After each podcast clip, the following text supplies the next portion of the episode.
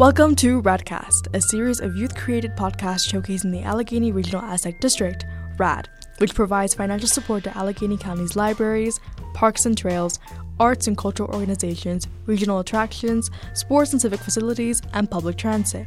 I'm Aura Chuck. Joining me this week is Morgan McCray. This episode includes segments on the Pittsburgh Youth Chorus as well as the Pittsburgh Ballet Theater. But first, we'll be taking a closer look at the Afro American Music Institute.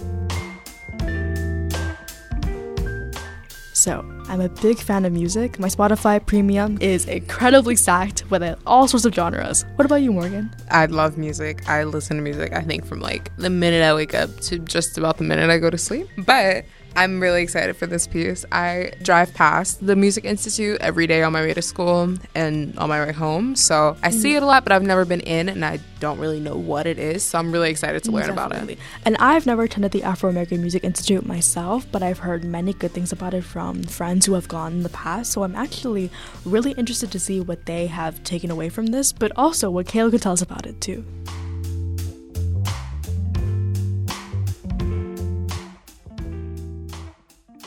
The Afro American Music Institute began here in Pittsburgh in 1982. It was first built in East Liberty before relocating to Homewood.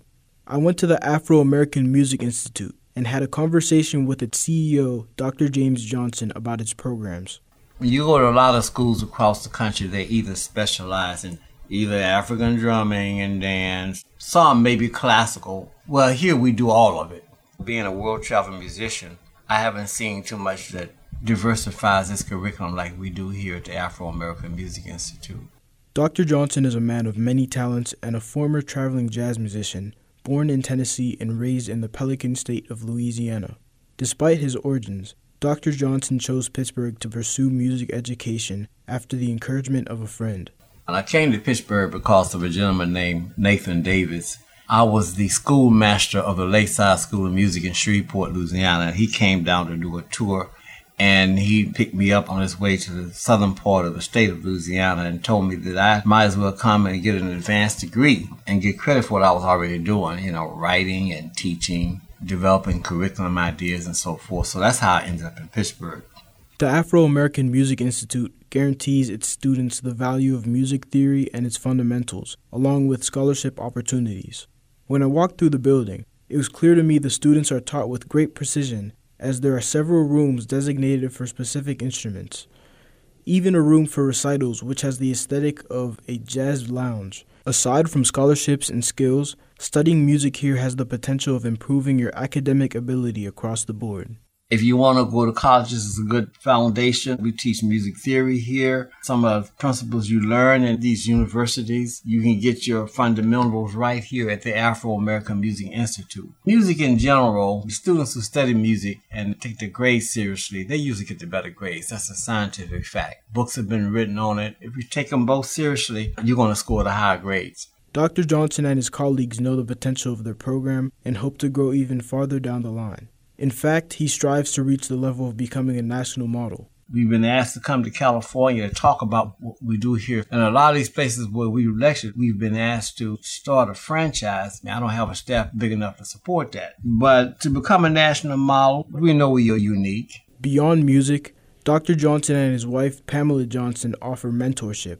Dr. Johnson has taken several young men under his wing throughout the years.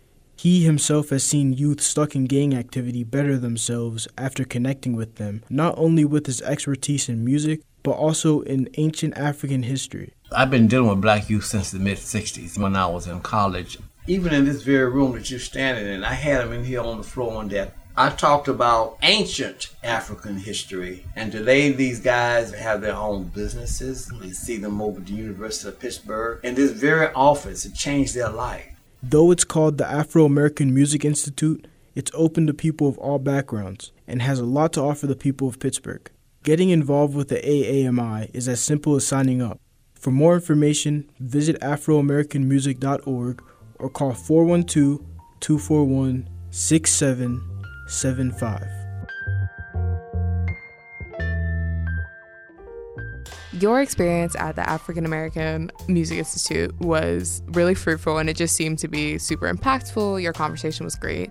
But in your conversation, Dr. Johnson touched on the theory that music improves academic ability. So I want to hear your thoughts on that. He talked a little bit about practicing music and academics at the same time, but do you have anything to support or denounce that? Personally, like I, I don't like have specific scientific like uh researches like yeah. to my disposal, but just in general, like music, I feel like the power of music uh, and, and education people using maybe like lo-fi music in the background, classical music that typically like motivates them and helps them. So I agree with the sentiment. I agree too. I listen to music to study and I do think it helps a good bit.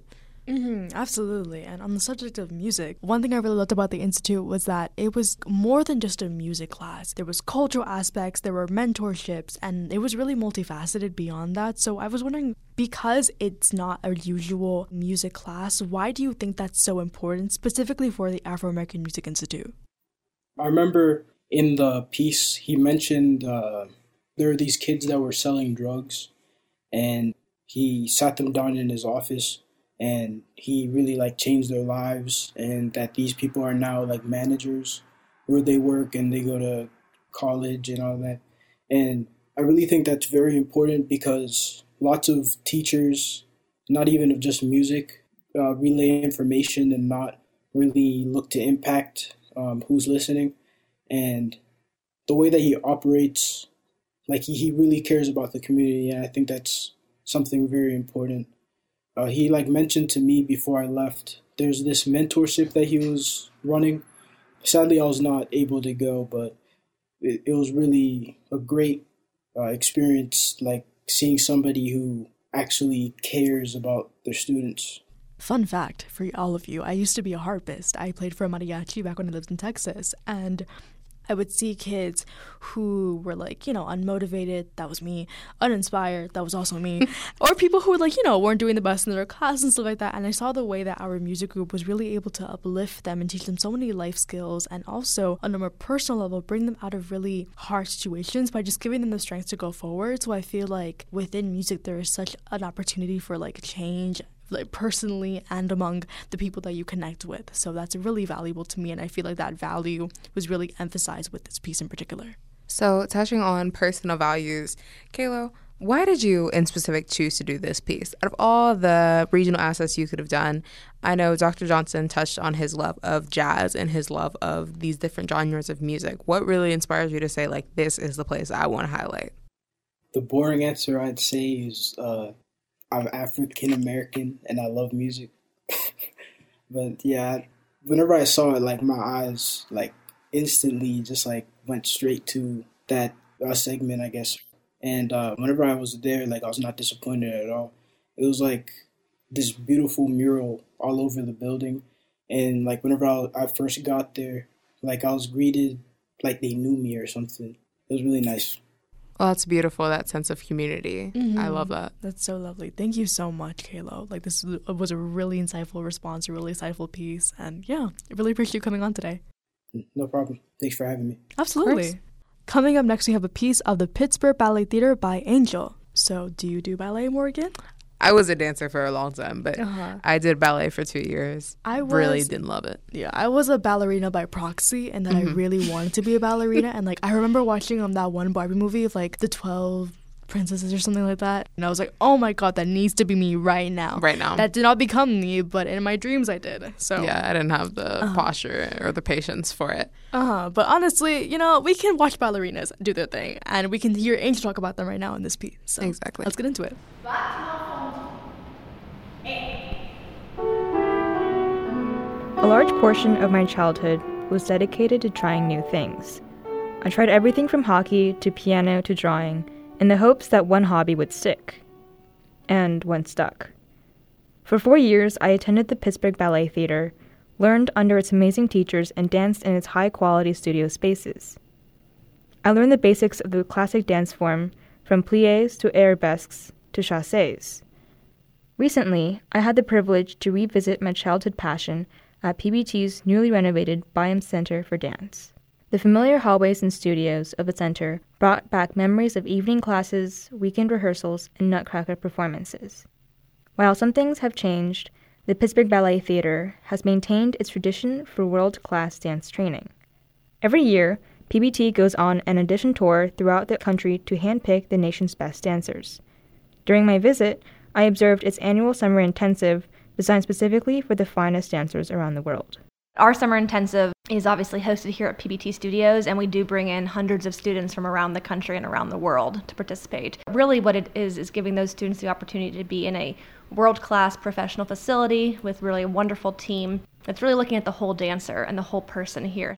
This is Dr. Catherine Gigler, recently appointed acting executive director for the Pittsburgh Ballet Theater. Before starting her current position, she'd been working with PBT for three years as its Director of Education and Community Engagement, and she successfully led many initiatives working to incorporate PBT into Pittsburgh's cultural scene. So we are one of the resident companies of the Metadome Performing Arts Center. So we are a member of that vibrant cultural district in Pittsburgh. Ballet originated in Italy during the Renaissance as a dramatic form of expression. Today, however, there has been some stigma surrounding ballet and its supposed outdatedness, as opposed to other dance forms like contemporary and jazz. So, how is PBT working to keep ballet an integral part of Pittsburgh's dance culture? I think something that's really interesting about ballet that if you're not paying attention to the art form, maybe people aren't aware of is that it's always evolving and changing. Right? There are so many new choreographers who come from very different traditions and who are adding kind of that vibrant expression and movement to historical ballet traditions. But there is so much happening in ballet that is kind of in conversation with that tradition and pushing back against traditions in some way and creating new forms of communication and expression. Today, PBT is in its 53rd year of dancing and teaching new generations of dancers. And there's lots of opportunities for community members in the Pittsburgh area to get involved. You can either come to a main stage show, August Wilson to start with. Obviously, Nutcracker's a classic down at the Benedum. We offer classes, so we have a community division which offers classes throughout the week, year round dance and fitness, barre and Pilates, of course, ballet and contemporary for all experience levels, all ages, all abilities. For more information, visit pbt.org or call 412 281 0360.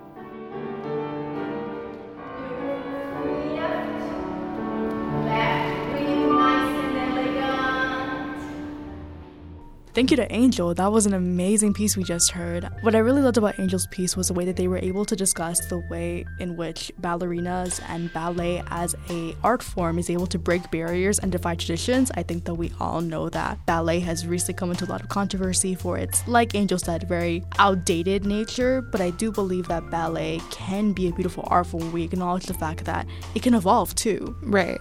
I think sometimes people try to hold things where it's at in history or where it's at in society society. And it's like, no, as the order of things change, if we want spaces like ballet to continue to evolve and be progressive, mm-hmm. we have to keep them moving forward, which means modern contemporary music, which means mm-hmm. more diverse casting. It means ballet is going to look a little different, but that's okay because this world is looking different. Yeah. And I really like that Angel chose to take that kind of perspective with their piece. Exactly. And it's not like we heard like the ballerinas doing really graceful moves to like dubstep. Like we're still seeing the most beautiful and elegant parts, in my opinion, of ballet still intact, but we're we're also seeing a new form of just new choreography, new perspectives, and it makes ballet all the more rich, in my opinion. One detail that I really loved about Angel's piece was the ballet music in the background. Like in mm-hmm. the beginning, that fade out, it was grabbing, but it was like, it was so soothing. And then, like, when it came back in at the end, I was like, oh, that was Absolutely. really great addition. I was living my ballerina Barbie princess dreams. I love the piece so much. Now we will go to the Pittsburgh Youth Chorus that was featured by Camille.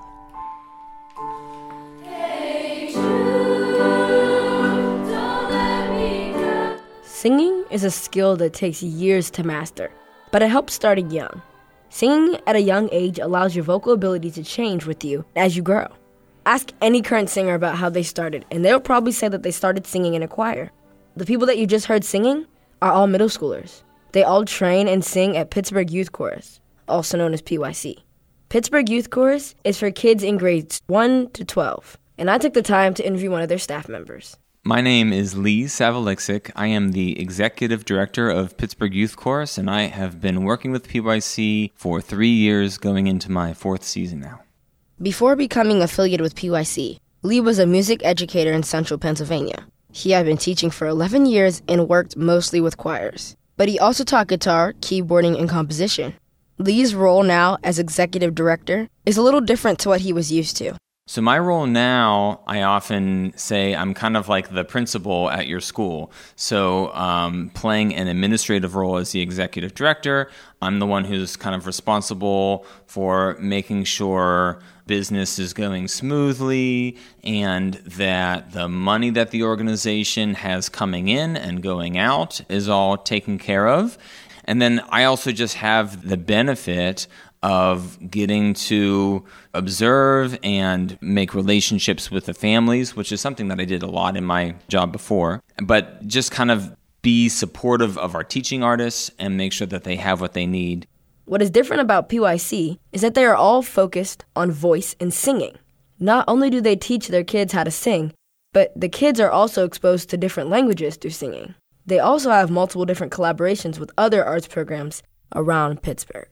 One of the things that I think brings families and young people to our organization is the opportunities that they have to collaborate with other organizations. Like um, we have a long-standing relationship with the Pittsburgh Opera, Pittsburgh Symphony Orchestra. We're also featured with them from time to time, and we're doing an opera this season with Resonance Works and of course the partnership with uh, Hill Dance Academy Theater. We are going to be doing a concert version of a musical. Um, the plan is to do Wizard of Oz in partnership with the Three Rivers Young People's Orchestra. What makes us unique in some ways is those relationships, those connections with other arts organizations. PYC sings all different types of music, from classical to pop. They even have programs that bring in local artists to come and teach their students. Another difference is the application process. PYC has multiple different choirs, which allows them to accept a wide variety of people from all different school districts. So, when a young person wants to get involved with PYC, they have a few different options. We have an interest form on our website that is usually a good starting place for anybody, and that just lets us know who you are. And then we can kind of connect you with the, the right stream of getting involved. When someone fills out an interest form, someone will reach out and point them in the right direction, whether that's registering right away or coming to a placement session where our conductors can, in a very comfortable and hopefully non intimidating group setting, get to know you a little bit and get familiar with your voice so that we can just determine which one of our choirs would be comfortably challenging place to kind of help you to learn and grow. All in all, PYC hopes their singers take away a lot of things from their program. But the most important thing that they could ask is the kids to remember how to use their voice. If you want to know more about PYC or are interested in joining, go to pittsburghyouthchorus.org.